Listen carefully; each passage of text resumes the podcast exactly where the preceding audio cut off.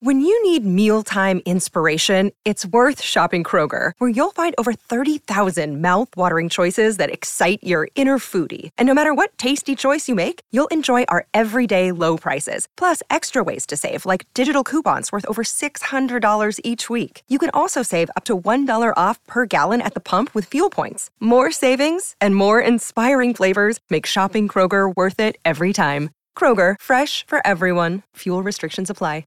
Another day is here, and you're ready for it. What to wear? Check. Breakfast, lunch, and dinner? Check. Planning for what's next and how to save for it? That's where Bank of America can help. For your financial to-dos, Bank of America has experts ready to help get you closer to your goals. Get started at one of our local financial centers or 24-7 in our mobile banking app. Find a location near you at bankofamerica.com slash talk to us. What would you like the power to do?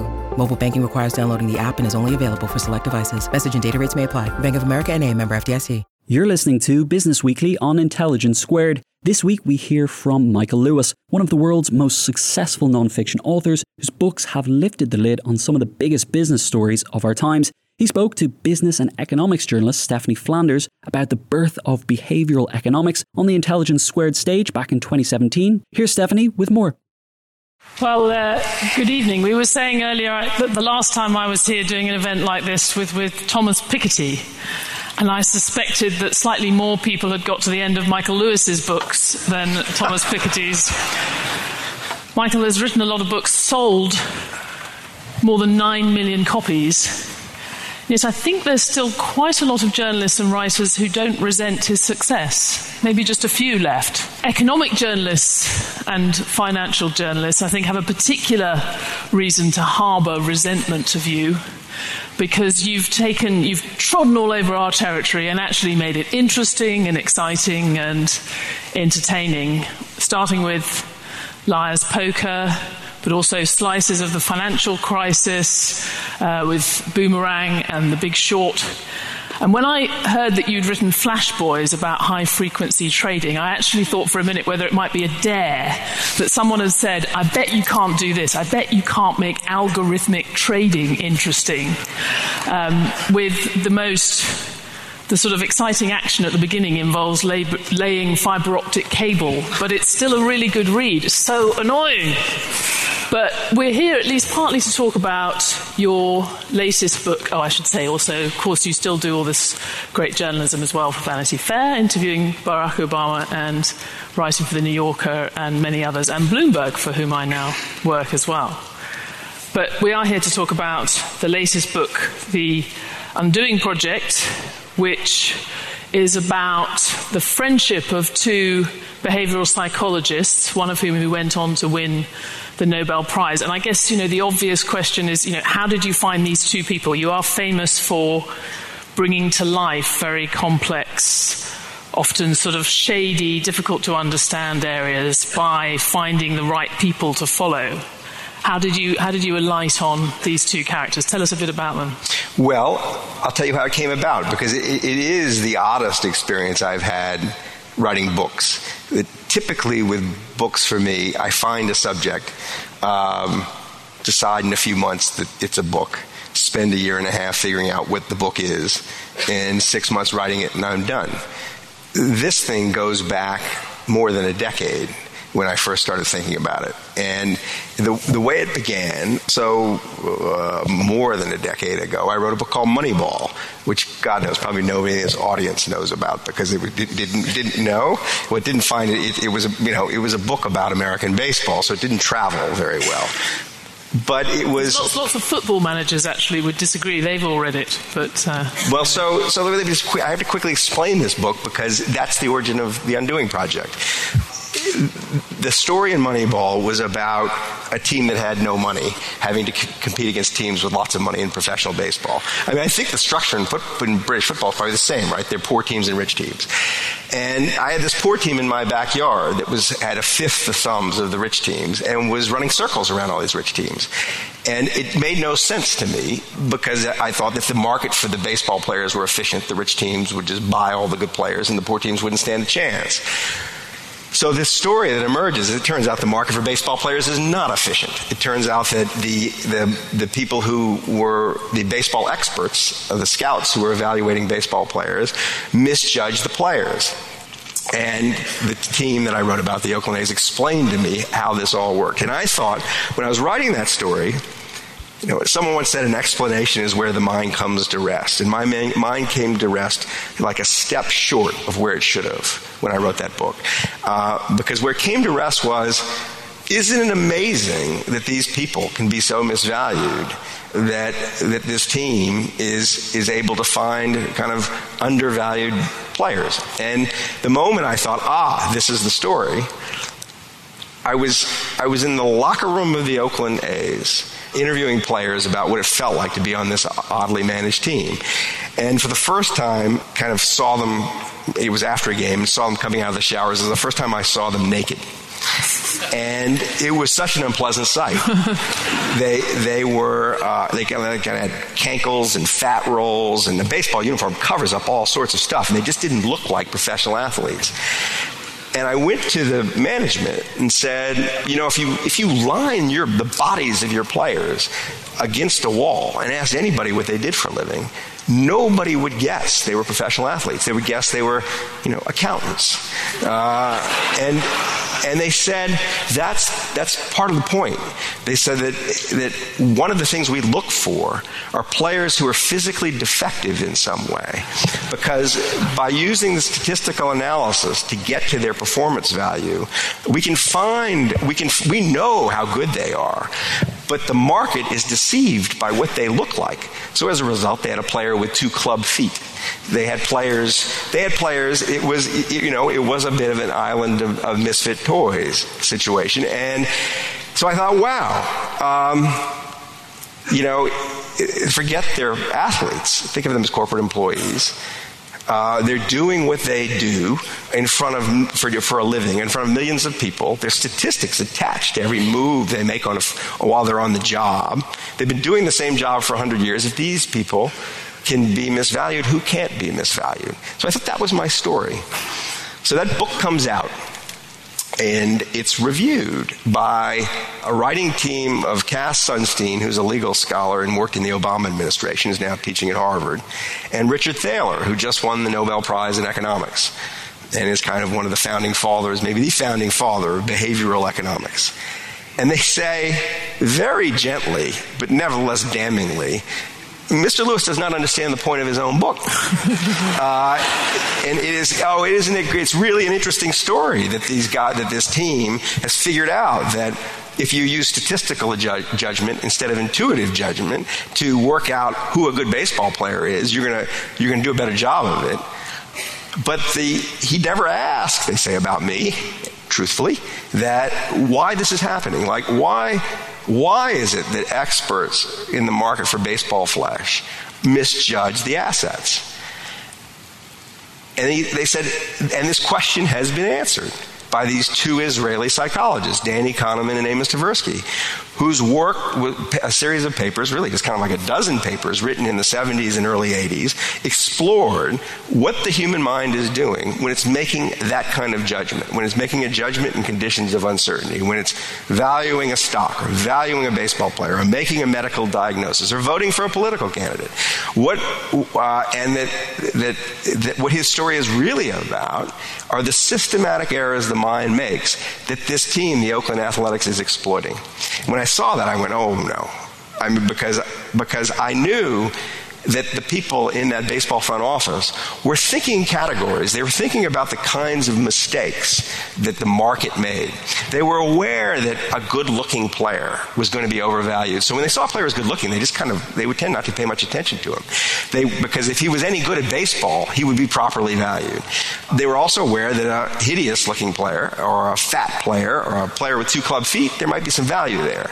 They were aware that players that looked like players who had played and done well would be overvalued. Players who looked like nobody else would be undervalued. They were aware that players who did things that were very, very vivid, Power, power, hitters, people who are fast on the field, things that were you know stuck in the mind and the memory would be overvalued. People who had subtle skills that were nevertheless extremely important like an ability to determine whether a ball was a, a pitch was a ball or a strike.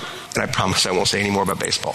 Uh, the, that, that, that would be undervalued. So they had this, these ideas of the systematic mistakes. But they'd never connected it up with these guys' work, although they were familiar with behavioral economics. So that's, so that's the beginning. Now, I can continue because I can get you to Danny Kahneman. You, you mentioned you mentioned the, that duo. So so, so here I am sitting thinking I screwed up my own book, uh, that I missed a trick, and it bothered me. It bothered me for the better part of two or three years. I think about it. I, I went and read their papers. I thought that's interesting. Not so interesting. I want to write a book about it. I mean, the academic papers really are written to drive people away from them.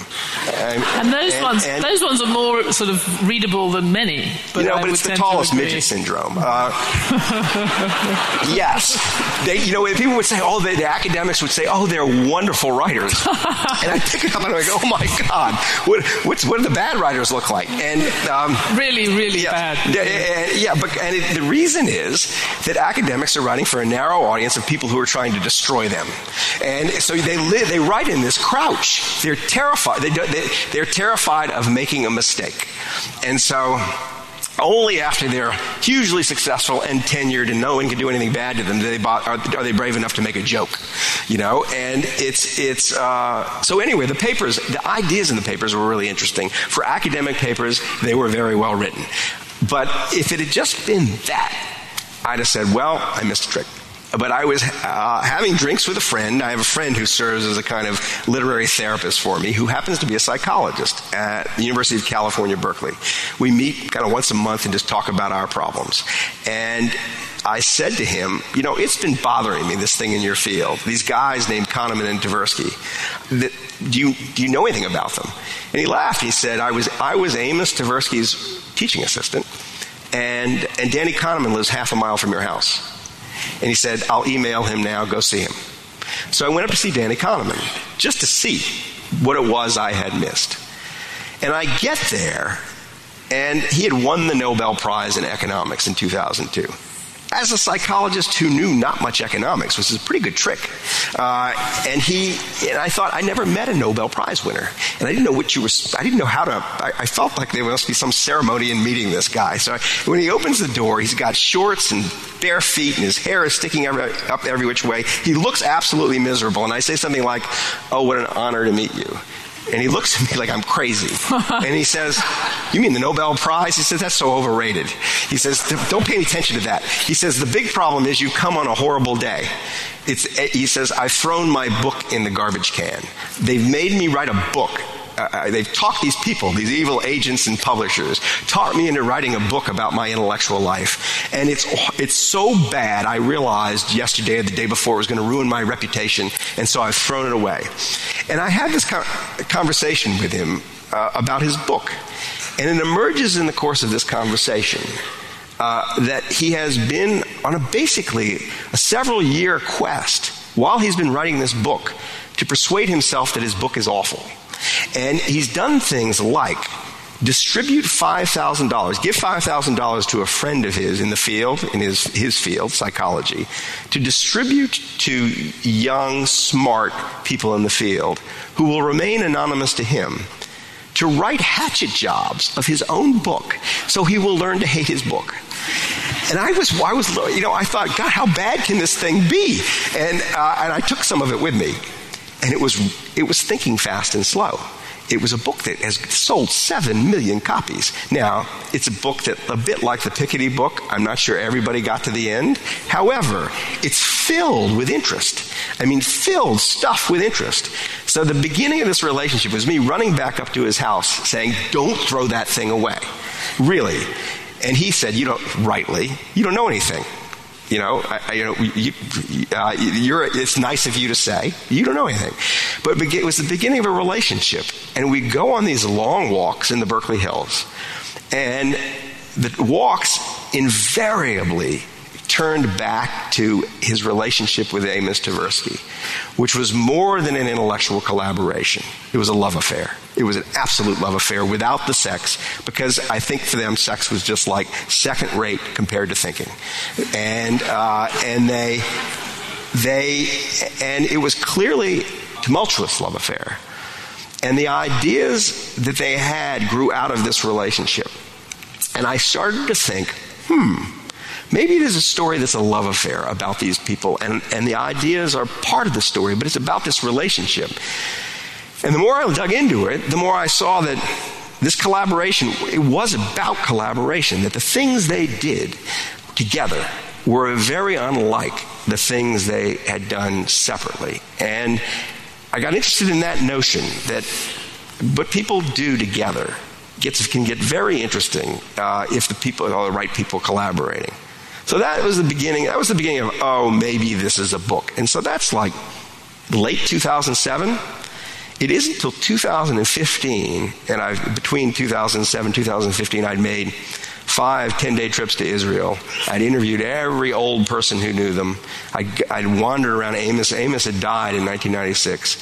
I'd wandered around Amos's life. I, would gotten access to his papers. Oddly, I found out that the one term I taught at Cal Berkeley I had a student named Oren Tversky, who I was very fond of, who was Amos's oldest son. And he opened the doors to the family, you know, memories. And so I gathered string for eight years before I decided I actually had a book. For the longest time, I thought this isn't a book for me. So, and it, and what, what finally drove me to write the thing. I mean, the problems were, problems were obvious. I didn't know anything. I mean, I didn't even have a story to tell myself why I should be writing a, a book about two psychologists, because this isn't a book about economics. It's a book about psychology that happens to end up having a big effect on economics. I am a happy goy from New Orleans, Louisiana. My subjects were, at least one of my subjects was a horribly neurotic, unhappy Jew from Israel. And the backdrop to the work was Israel and the birth of the Israeli state. And I thought, I have no business with that subject matter. And then there was this other problem where I've never really felt I had a problem with my subjects being smarter than me. I always felt like I was the B student writing about other B students. And, or at least if they were very smart, like Wall Street people, uh, they were in a B student environment. It wasn't really an intellectual environment. And, uh, and the, there's a laughter. You know, there's a they knowing. Like, they like you laughing at Wall Street. There's a knowing laughter. very... But but this was this was the B student writing about the A students, which is really tricky. Uh, I knew that no matter how good I got at them, that I would have a hard time getting my mind fully around them. And at some level, I knew that no matter how good a book I wrote, they would, if Amos was alive and Danny would, would be dismissive of it. So, um, so all this has served as kind of a break. And what saved me was the characters, getting to know these two characters, which I'm, ha- I'm happy to talk about the characters. Well, I if you just, would like. I mean, it is a, the characters are wonderful, and actually, Amos uh, Tversky, partly, maybe partly because he's only living through the stories that you're you're telling about him, is a very. His, obviously incredibly funny. Did and you know Amos Tversky? No, I didn't know him, but I wanted to know him having read some of these uh, quotes and jokes he had. He had this wonderful, because it has, it is, as you say, it's a very unusual milieu for you, but I think for any of us who would read your books, that it's in the backdrop of war and the beginning of Israel. So you've got someone who's going out being a commando and, and being in the army at the same time, or being in the Air Force at the same time as having these thoughts and having this academic life, which is something which is so jarring for people. So I think that was something completely different about that character. But he also just has all these great lines, and you'll, you'll um, I'm sure, tell us many of them. But I loved him talking cross with his soldiers on his detail who said didn't wear helmets because they said if they were going to get killed there's a bullet with their name on it. And he would say well what about all the bullets that just say to whom it may concern? Um, and his his organization of his stuff the letters and things that would just pile up on the desk where he says the great thing about things that are really urgent is if you wait long enough they're not urgent anymore which I just thought. Yes, But- and he had he had he would tell people he was so he regarded he was so uh, um, one of the very unusual his very unusual traits was he was immune to social embarrassment. He thought people wasted way too much time avoiding social embarrassment, and he if he found himself in any kind of gathering that he that bored him or didn't think it was worth his time. Small dinner party, staff meeting, uh, faculty meeting, board meeting. He'd up and leave he'd just up and leave. And he'd tell people, he'd tell his people who would ask him about it, he'd say, you know, it's funny.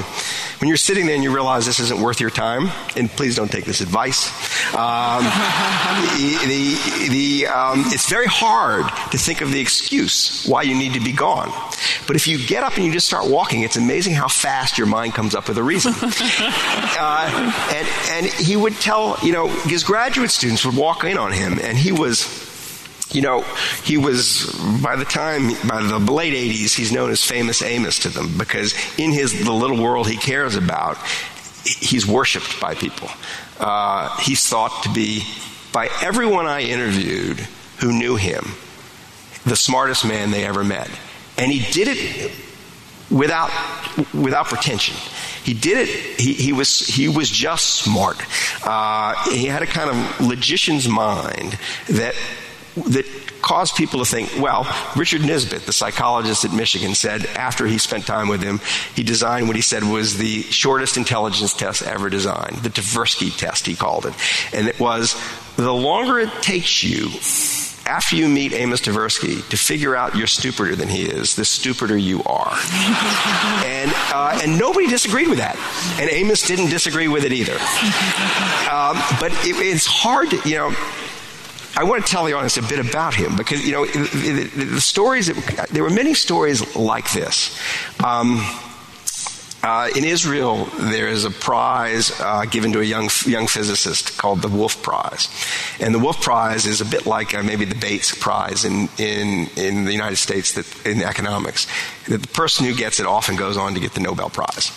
And uh, Amos was passing through Israel. This is after he'd moved to the United States, and they were having a party for the Wolf Prize winner at Tel Aviv University. And the hostess of the party, who was inviting mainly physicists, wanted Amos to come along.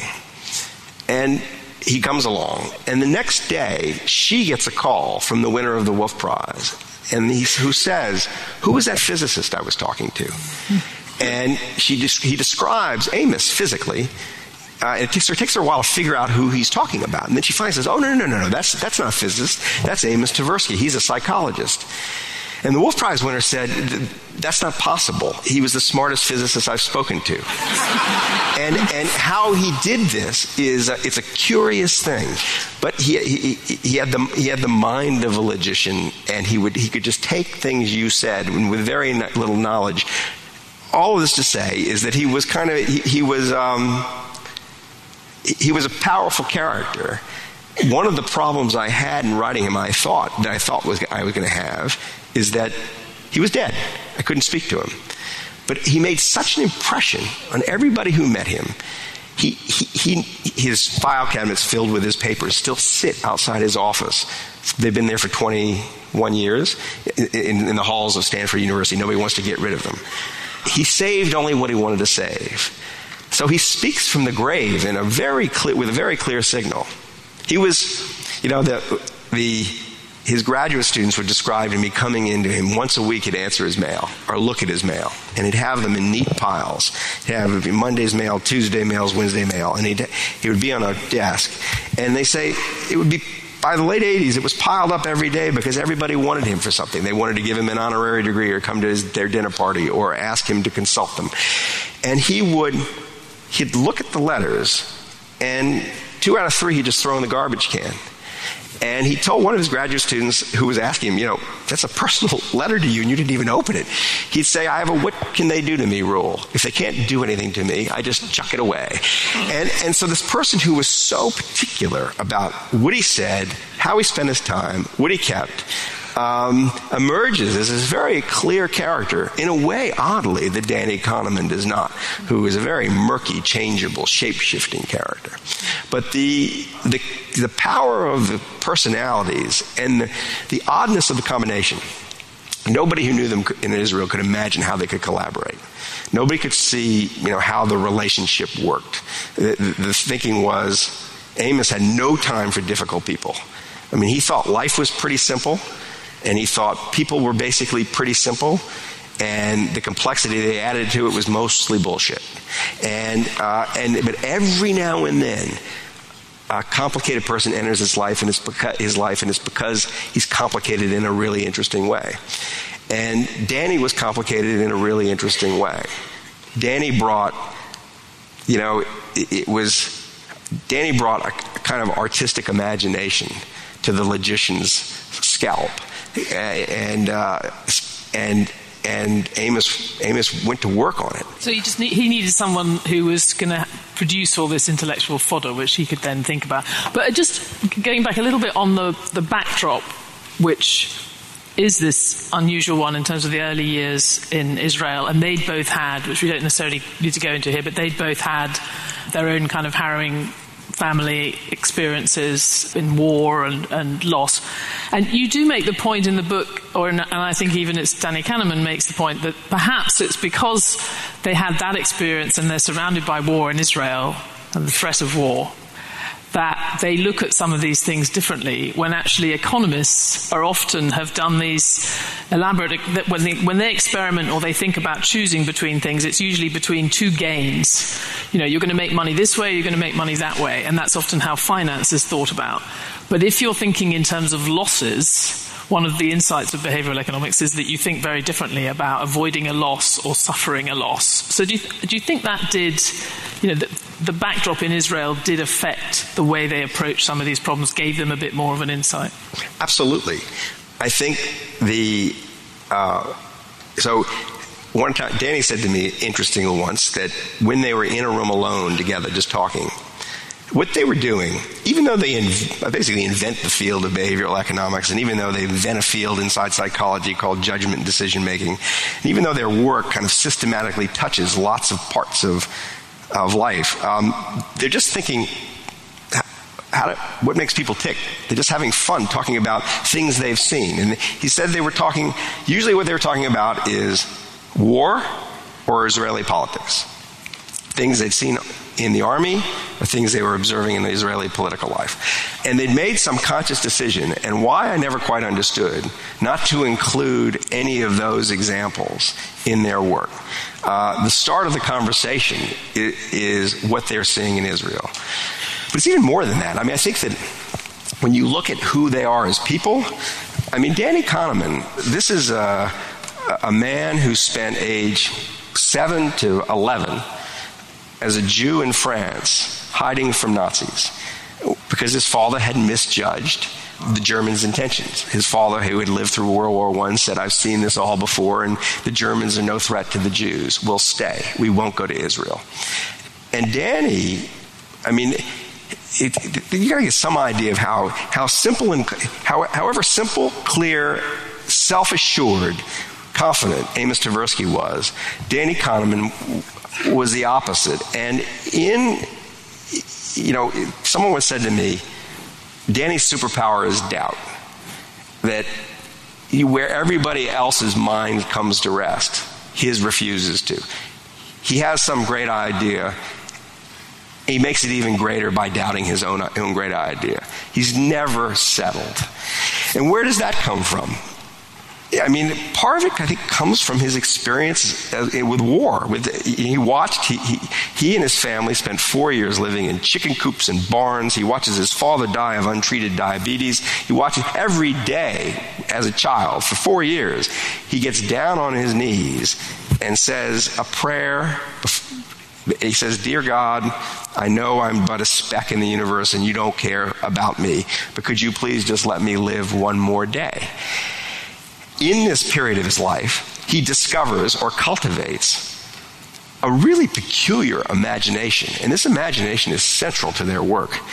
But eh, none of it self consciously, by the way. All, I'm all these things I'm telling you about Danny Kahneman came out on long walks with him answering, eh, saying it kind of by the by, not realizing how interesting it was. And this is just generally true that the best characters don't know their characters. And he really doesn't know what a great character is. He thinks he's normal. So eh, think, think about that. And he also thinks that his childhood has nothing to do with who he is. He told me that. He says, I'll tell you all this because you're asking the questions, but I don't think it's who it's because it has anything to do with who I am. But think of imagine this. He he discovers when he's hiding in chicken coops and afraid he's going to be killed every day this very this, this imagination that takes him out of where he is. And he, imagines himself doing preposterous things like single-handedly defeating the german army. And he says it feels like I, it had happened. It gave me that kind of feeling like i had and he said it's so it was such a peculiar ability or a tendency that when he gets out of, of France and is in Israel and is safe, he finds he shouldn't imagine having the things he wants to get, he wants to achieve. He shouldn't imagine being first in his class because the, the, the experience of imagining it, imagining it is so vivid, it's as if he's got it, and he loses his motivation to go and get it. So, I mean, it's so extraordinary that he doesn't allow himself. I mean, to, to, he, because at the end in 2002, when he's sitting there waiting for the Nobel Prize call, he hasn't allowed himself to imagine what it would be like to know, willfully stopped himself from imagining what it would like, be like to win the Nobel Prize. And I would like to come back to that at some point because that scene is just, it's breathtaking to me what he put himself through. But, he, but these experiences, I mean, inform their work in all kinds of ways and, the, and their war experiences. I mean, Danny, if we go back to, you know, my book starts with Moneyball, and, and the premise of Moneyball is these experts using their gut are inferior to a crude algorithm.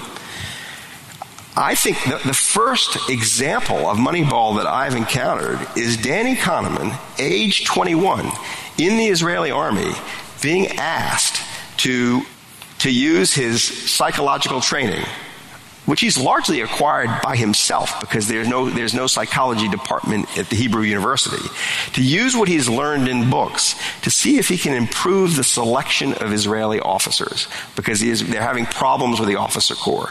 The performance on the field is poor. And Danny looks at how the Israeli army is choosing officers in 1954, and they're choosing them by basically scouts, people who think they know what an officer is, interviewing a young man for a little bit and saying he's officer material. And Danny says that's not going to work as well as an algorithm, and he builds the algorithm to uh, to evaluate young men that is used to this day by the Israeli army. Funny aside, Danny, I took Danny, we went for a week to Israel, and I wanted to go see his military past. And he and I went to the base where they train soldiers. And we got there, and there was a huge crowd of really pretty Israeli female soldiers waiting for us. And it, it, it, and I thought, you know, Danny was in his late 70s at that point. I thought, man, he's got it going on, you know, and this is, and, and it turned out they had put on the manifest that Danny Kahneman was coming with Michael Lewis today. And there is an Israeli underwear model named Michael Lewis, who's got unbe- unbelievable abs. And to Danny's chagrin, the minute we walk through the gate, they look at us and they all just fade away. Uh, but, but I mean, his, he's noodling around as a 21 year old in the army in response to practical demands made on him by the Israeli army with the whole notion of what's wrong with intuitive judgment. The events calendar is filling up here at Intelligence Squared, and to create each one, we obviously rely on some brilliant guests and onstage talent. But behind the scenes, there's also a producer, a production team, and the budget in the mix too. You've got to keep an eye on all of that stuff in one place. NetSuite is the number one cloud financial system, bringing accounting, financial management, inventory, and HR into one platform, slashing manual tasks and errors. And you can cut the cost of maintaining multiple systems because it's super easy to get started. NetSuite exists in the cloud, you see, no hardware needed, so you're cutting IT costs too. That's why over 37,000 companies have already made the move. And now, by popular demand, NetSuite has extended its one of a kind flexible financing program for a few more weeks. Head to netsuite.com slash squared. That's netsuite.com slash squared. netsuite.com slash squared. Sponsoring the show for this episode is Marquee TV. Marquee TV is a streaming service with a difference. It's bringing you the top tier of performing arts straight into your living room or onto your device. So think dance, theatre, music, anything you might find in the West End, Broadway, or maybe a cool little experimental space too, but saving you the cost of a few tickets as well. I've got happily a bit lost in their vast library of performances, exclusive interviews, and behind the scenes content. Choreographer Jonathan Watkins' interpretation of George Orwell's classic 1984 was pretty cool, and I love the dance piece Sutra, inspired by the skills of Buddhist Shaolin monks. And we've got a special treat for our listeners. Marquee TV offers three months of access for just 99 cents. That's right, three months for only 99 cents. With the code SQUARED, simply visit marquee.tv and use the promo code SQUARED to dive into the world of arts like never before. Bring the arts home with Marquee TV. We should get on to behavioral economics and what you think is the crux of what they undid, if it was an undoing project, this friendship. And in fact, we were, we were starting to get onto it there, but what do you think are the sort of the, the, the, greatest insights or the things that have affected the world when you talk about it changing so there the world? two ways to think about their work. One would be the way an intellectual would look at their work and say there are two bodies. They did they made two big contributions. One was to this field of judgment, where they uncover cognitive bias. the idea of cognitive bias, that the idea that even when a, the mind should be essentially ca- doing a calculating statistics, should be, should be making a statistical estimation, that's not what the mind does. What the mind does is it, it tells a story. And the story is warped eh, by by various kind of kinks in the mind. It's warped by the way memory works, and it's warped by the way the mind makes similarity judgments, by the way it thinks in stereotypes. And they did all kinds of little experiments to show that you could distort people's answers to questions that had a right answer. Even professional statisticians' answers to questions that had a right answer in predictable ways. And this work has all been replicated over and over and over. This doesn't have the work of replication problems that a lot of so- social psychology is facing now. So, for example, they, they, they, call, they, they end up dreaming of lots of fancy, incomprehensible jargon for what they discover. They call the rules of thumb that the mind is using when it's, when it's telling these stories, trying to judge what's going to happen in the world, or it, it, they call them heuristics and they find several heuristics and they put names to them. So let's take one anchoring. The idea of anchoring is that you can distort a person's judgment by throwing a totally irrelevant piece of information right up front before they have to make the judgment. And this is a good example of just how kind of weirdly ingenious their experiments were and how you can hear, you know, Danny and Amos would say that when they were in, in a room, they would, what they would be doing is laughing. You can kind of hear the laughter behind the experiment. But they, they built a wheel of fortune. And the wheel of fortune has 99 numbers on it. 1 to 99. And it, and they invite their lab rats, students and whoever, off the street to come into a room and spin the wheel of fortune. And the fortune, and the wheel lands on a number. And then they ask the lab rat uh, a question: What percentage of the uh, of the countries in the United Nations come from Africa? And people who spun a high number uh, tended to estimate a higher number in, of countries in the United Nations from Africa, and people who spun a low number spent a lower number. They did this over and over in all kinds of ways, showing you could you could do what Donald Trump does every day right? You can distort people's judgment by throwing out stuff up front. Uh, and you could and you could predict how that would be. So this body of work they call their work in judgment. An intellectual then say, well, then what they did is moved on to decision making, which is a more sterile study of gambles. And it's, it's here where they're trying to figure out why people reverse preferences, uh, which which you're not supposed to do. Why I mean, to put it the way Richard Thaler put it to me. He said, why, when you walk into the deli and they, they say, you say, what do you have? Uh, what kind of sandwiches you ha- do you have? And the guy behind the counter says, we have roast beef or turkey. Uh, and you say, I'll have turkey. And then he says, oh, no, no, no, we actually have some ham in the back. And you go, hmm, then I'll have roast beef. He says what people do that with people do a version of that, which is they're not supposed to do, right? It kind of screws up a lot of economic theory if if the deci- the choices people make change a lot if you change the context in which they make the choices. So they do they do work studying the way people respond to, to gambles, and when they're doing this work they stumble upon some insights that become a paper called Prospect Theory, which believe me, you don't want to read.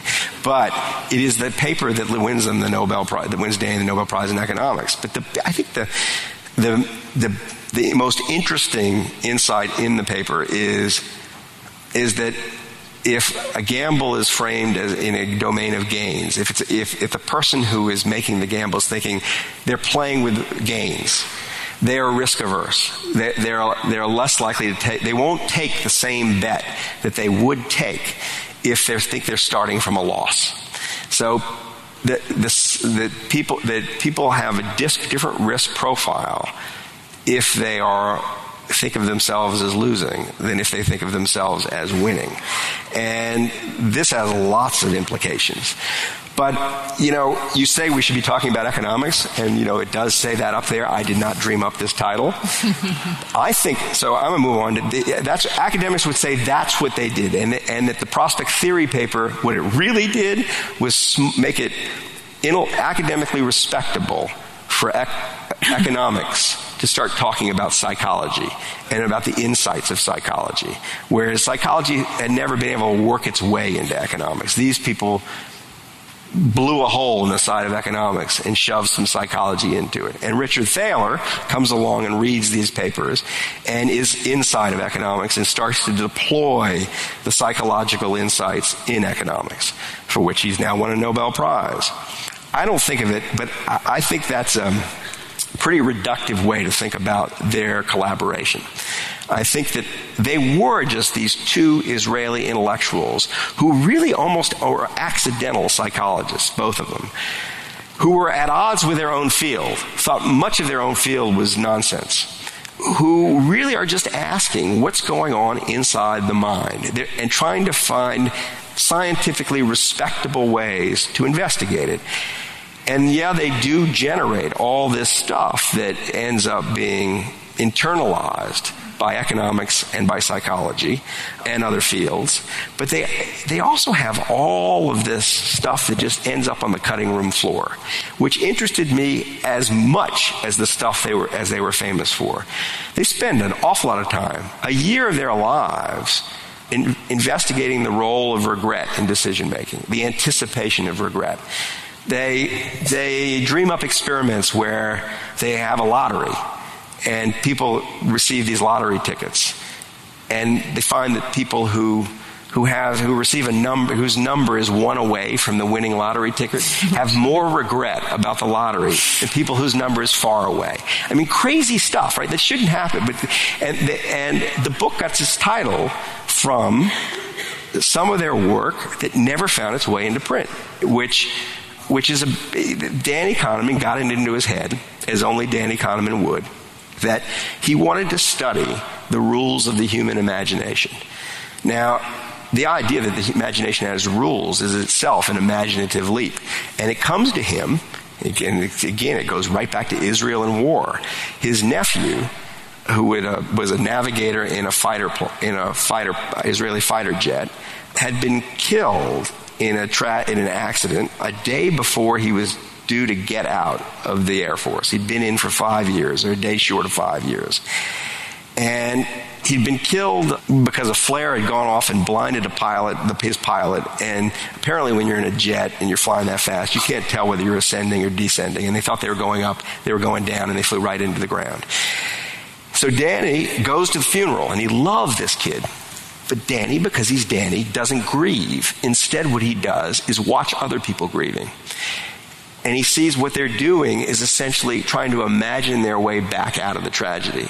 Lots of what people are saying are, can be formulated as if only statements. If only he'd gotten out of the Air Force a day earlier. If only that guy had not shot that flare. And Danny thinks, well, if you're to if you're to engage in this in this game called imagination, creating alternative realities, there are a million different ways you could undo it. If only he'd been born a girl. If only there hadn't been an Israeli Air Force.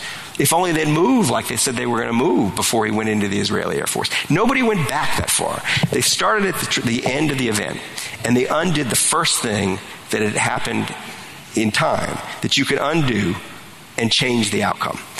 So he said he starts to noodle on what are the rules? Like, what are the rules of these statements? They start to put people through tests. Undo this tragedy. How do you undo this tragedy? They describe a tragedy, undo it. And they get to things.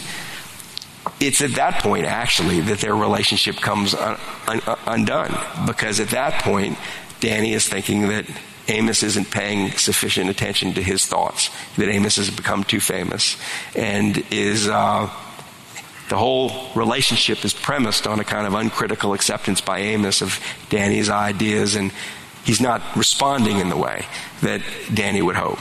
But Amos is actually taking Danny's ideas and trying to turn it into math, trying to turn it into logic, uh, trying to frame them in a way that you could publish in a paper. And I, and I know this because in Amos's file cabinets was a folder that was called the Undoing Project. And I, when I showed it to Danny, he was ashen that Amos had spent so much time thinking about it. But, but this sort of work was as beguiling as the work that actually has the effects it has. I think we should uh, give people a chance to ask some questions. There's lots of other things we can talk about, but if you put your hand up and then wait for the for the microphone. Uh, Michael, your, your books have been very influential and that's given you a certain power.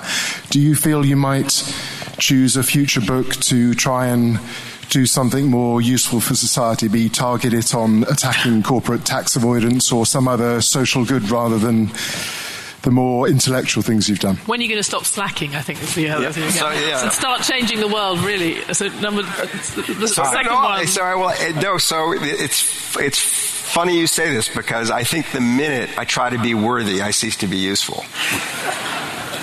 I wish other people had that feeling. It just was. Um, Number two was over there, yes. Yes. Uh, having lived through and documented each boom and bust since 87, and now worked with behavior economics, do you think the cycles are inevitable? It's not because of behavioral economics that I think the cycles are inevitable and behavioral economics has a bit to say about this, but not all that much. It's just the cycles seem inevitable because they've all, it's been ever thus. So, uh, do I think people will will altogether do stupid things and we'll all pay prices for them in the financial markets over and over and over again? Yes. I do. Although what was what was funny about 1987, which I think sort of made people forget you could have a real financial crisis that really affected the real economy, was that you had that crash and you didn't have a recession, and people paid the price in the markets, but there wasn't a broader effect. We didn't go through the kind of thing we went through with the global financial crisis. So I think I would also there's, there's a sort of difference in those. The crises aren't all the same, and you can even make the case that the 87 crisis, uh, stock market crash. crash was crash was sort of robot induced because it was portfolio insurance. People following it was rule based investing that drove the market down. It was it was it was different from very different in, in flavor from 2007. And the market went right back up again right. within the within the year. over here. Yes, hello. I was interested in what you were saying about the predictability of events.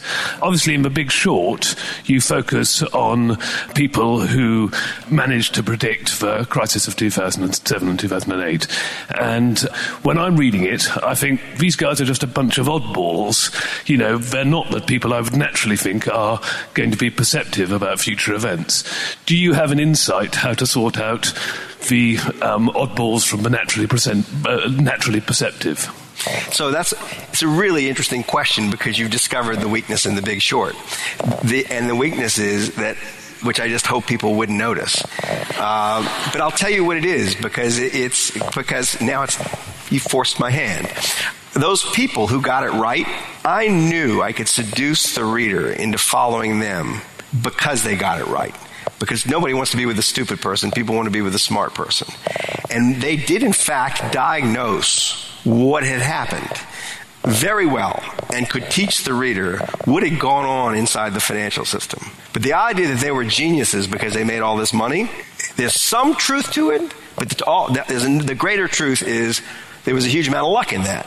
That they could easily have been right about what was going on in the financial system and wrong on their bets. And they got lucky.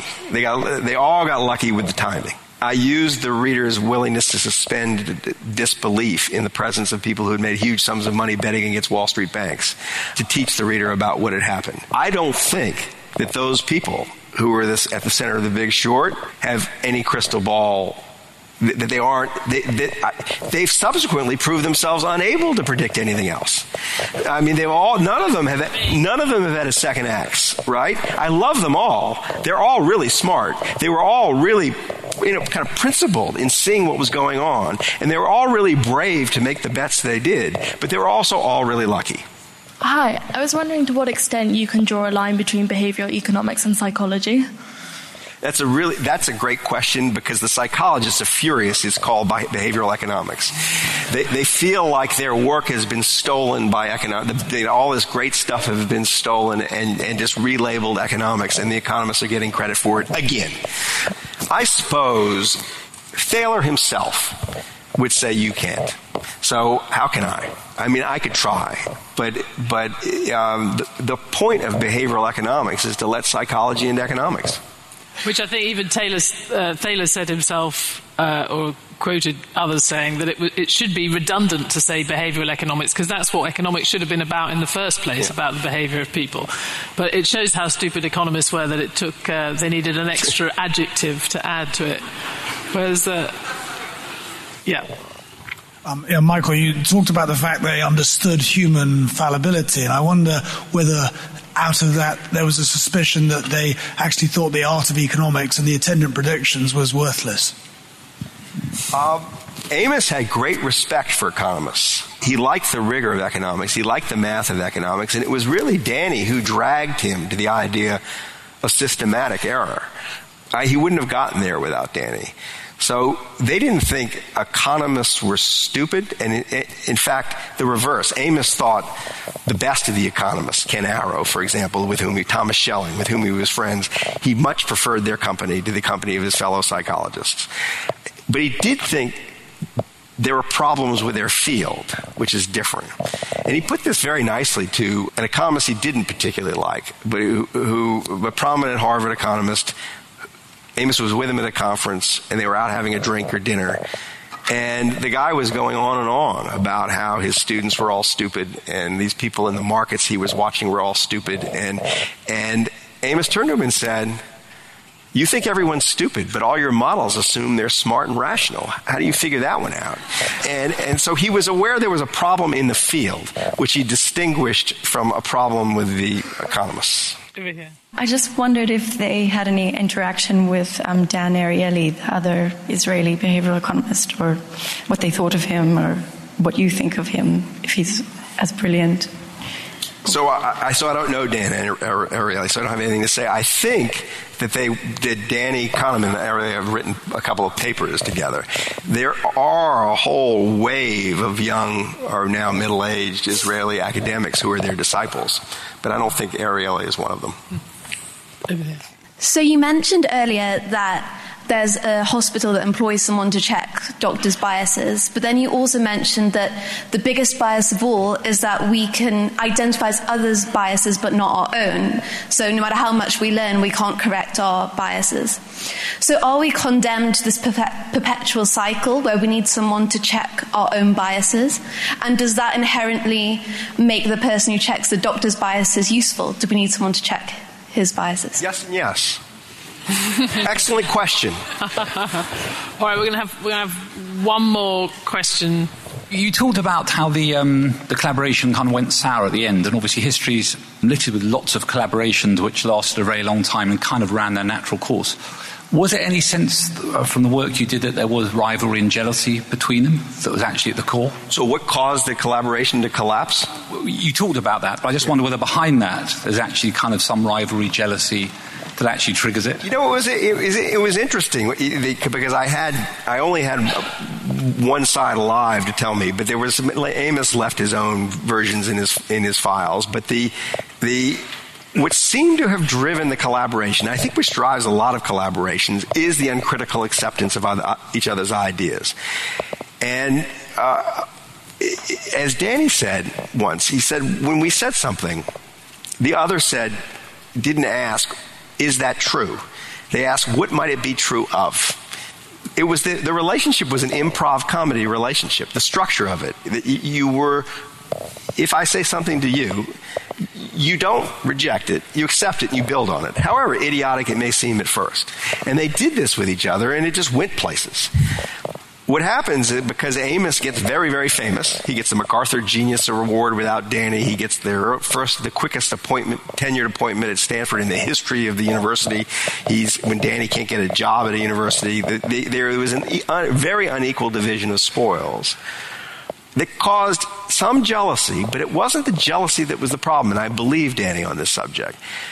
The problem was Danny began to sense that Amos thought his, that he was he started to believe the feedback he was getting from the world and became and he sensed more criticism from Amos as a result. So instead of accepting whatever Danny said and building on it, Danny felt like a, a bit of a rejection.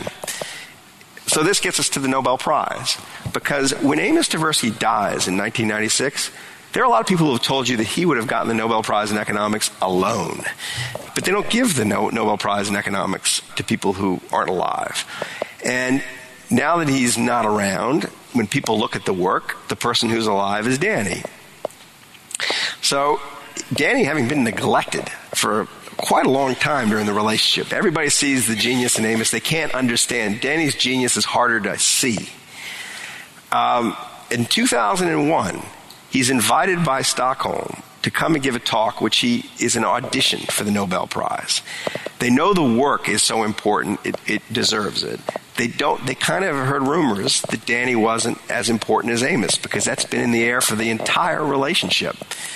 He goes and gives a talk and comes back. And this is where I, I wanted to get to this story because I found it was so him and also spoke so much to the relationship and what made it tick and why it didn't tick when it stopped ticking.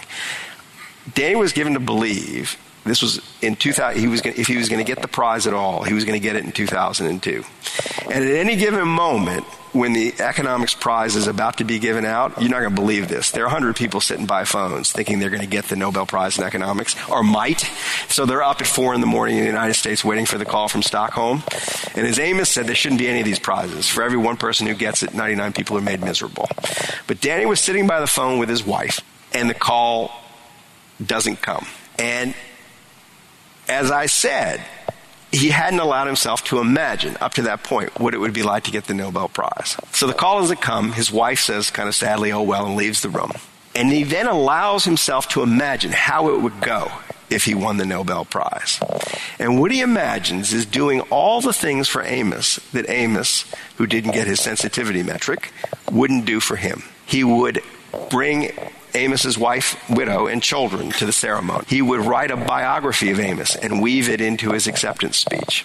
He would he would uh, take a big photograph of Amos and put it up over his head as as he spoke and received the Nobel Prize. He was going to physically insist on Amos getting joint credit for the work in a way that Amos never insisted that Danny get joint credit for the work. It was what ate at him.